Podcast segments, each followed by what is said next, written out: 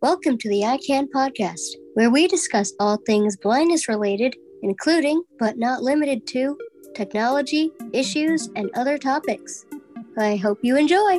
This episode, we're talking relationships and boundaries. Is complicated? Don't forget, you can find us anywhere you listen to podcasts, such as included but not limited to Apple Podcasts, Spotify, and all the latest models of the Victor Reader. Hi, I'm Brandy Kubel.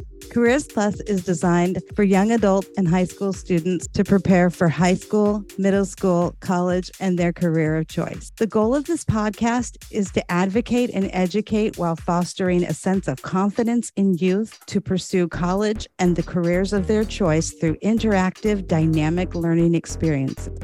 My name is Ana Wisma. I'm Lex Ariola. Hi, my name is Patricia Figueroa. My name is Pavel Castro. Okay. My name is Lisa Lloyd. Hello, my name is Alexander Espejo. I am Natalie Charles.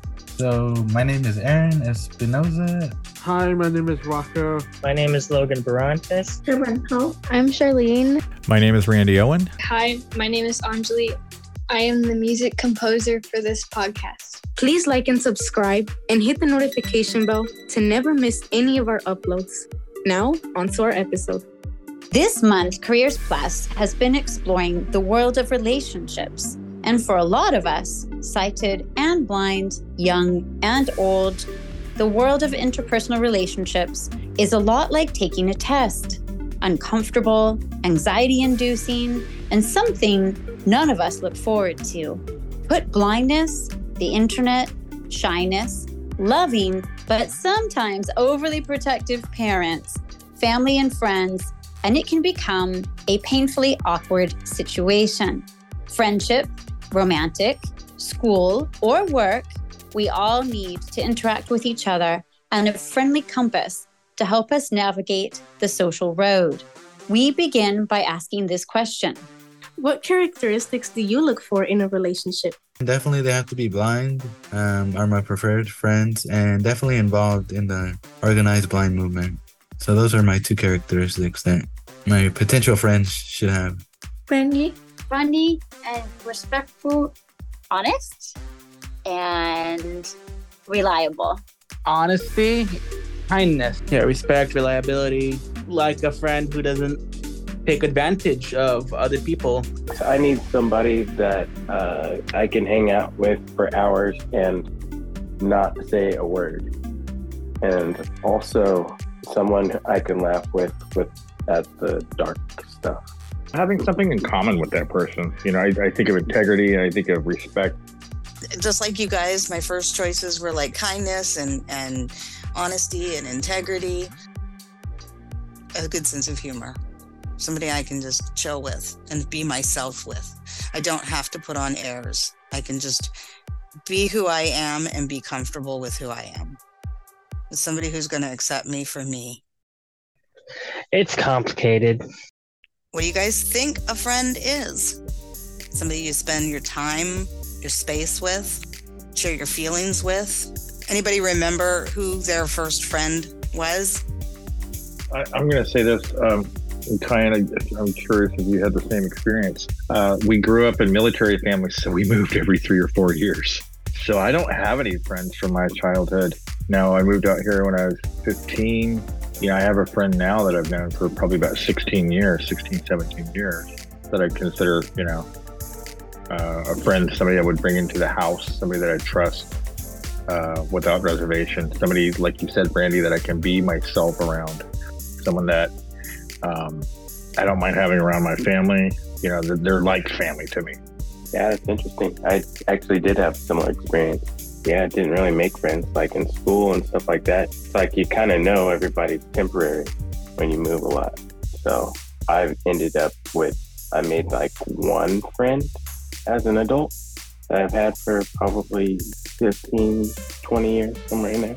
But when I'm like struggling with anything in life, um, like I'll call him up. And he's like always there to lend a ear to talk. Or we also are interested in similar things and hang out when we can. But we live far apart now. So. I was going to share that I didn't get raised in a military family, but I on one day I sat down and I counted all the houses I'd been in, and by the time I was 15, I lived in 16 different houses.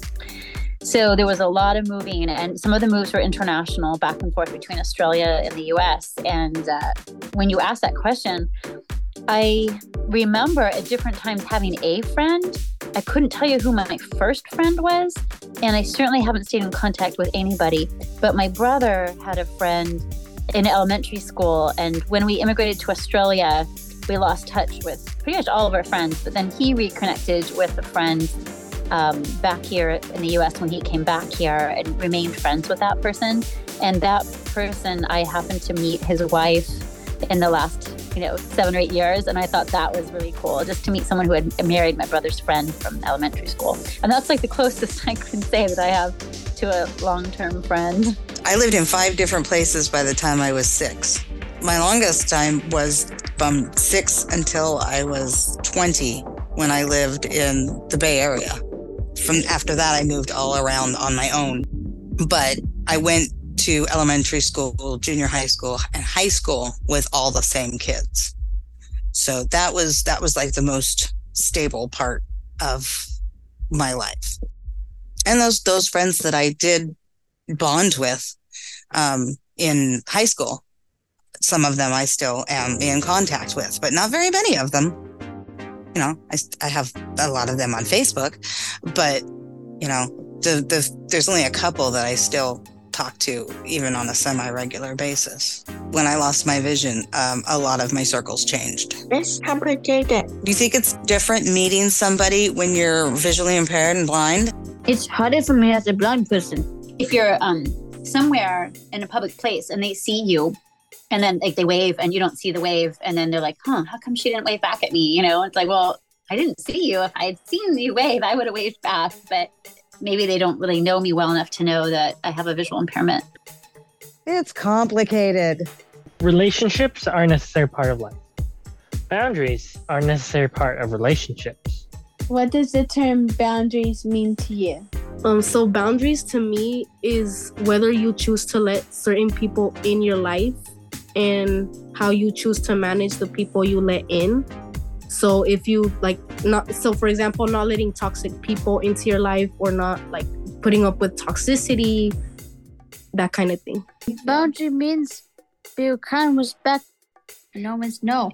I think boundaries are how you allow others to relate with you. Traditionally, for me, boundaries have been something that I've had to say or do to let people know that it's okay or not okay what they're doing, whether it's something they're saying or something that they're doing with their behavior.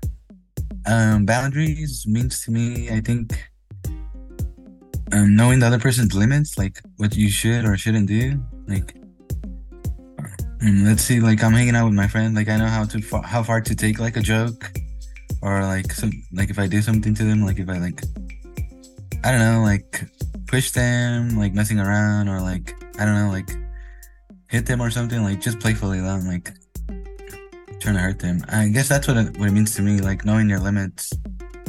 The term boundaries means like anything like personal space boundaries, like don't get too close, or also if you don't want someone to do something or like get a hold of you somehow, you have to like respect their boundaries, like what they are saying.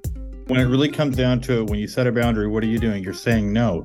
And it's uncomfortable for people, but it's part of life and it's all about so you know what to expect from that other person. I had a therapist tell me this. And when it really it really simplified it for me. And it's okay to say no. It's a word that we learn how to say when we're two but somehow in the process of our life, we forget how to say it. And some people, it seems, can't hear us saying it. They can't hear no. And I was going to say, sometimes no can also mean not yet. um, it depends on timing, right? Because there's something about timing with this too, especially if you're deepening a relationship to another level. it's complicated. What are the consequences of not being able to set boundaries? Um, you're gonna get taken advantage of.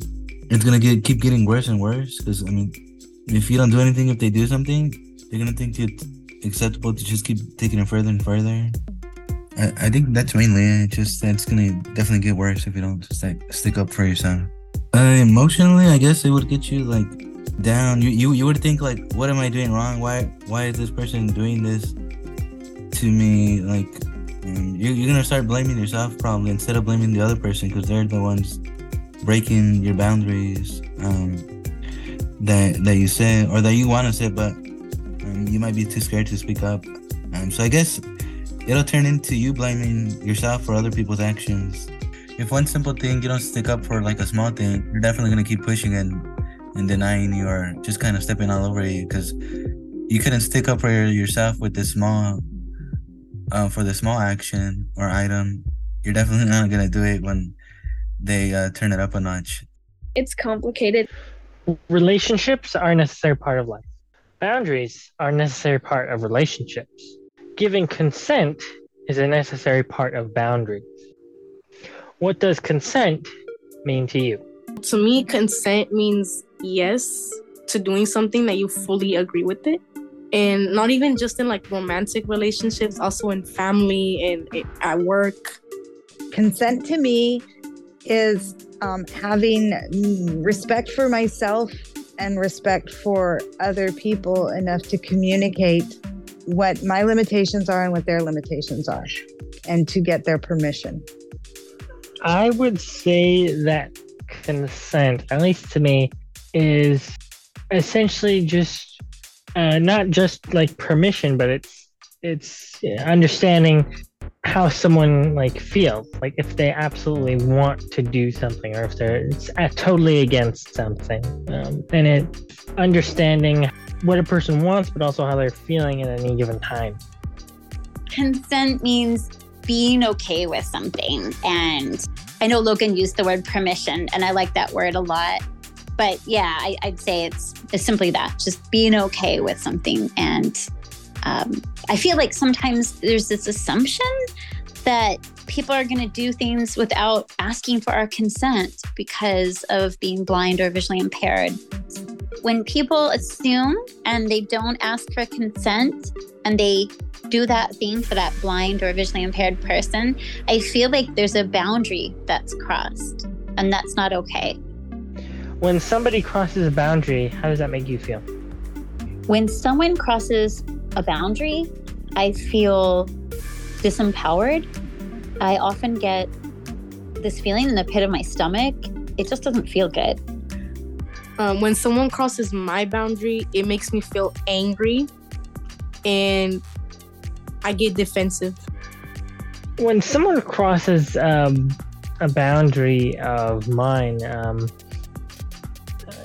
in in short, it doesn't feel good. Um, but a long answer is it it, it feels disrespectful to me because I have I'm I'm a person who has you know, who has who would who wants their you know, wishes or, or you know, whatever they would like respected. So when someone pushes past that because they think they know you better or they know better themselves, it feels you know like dehumanizing almost you bring up a very good point, and there's a lot of conversation about this because people feel like they don't have the empowerment to say, You can't treat me that way, because they feel like I need the help. So I have to take whatever people give me. And that you don't have to. You are allowed to have boundaries. If you would like more information, please visit the Careers Plus page at societyfortheblind.org. You can also email us at eyecanpod at societyfortheblind.org. That's E Y E C A N P O D at societyfortheblind.org. Thank you for listening. Bye bye, everybody.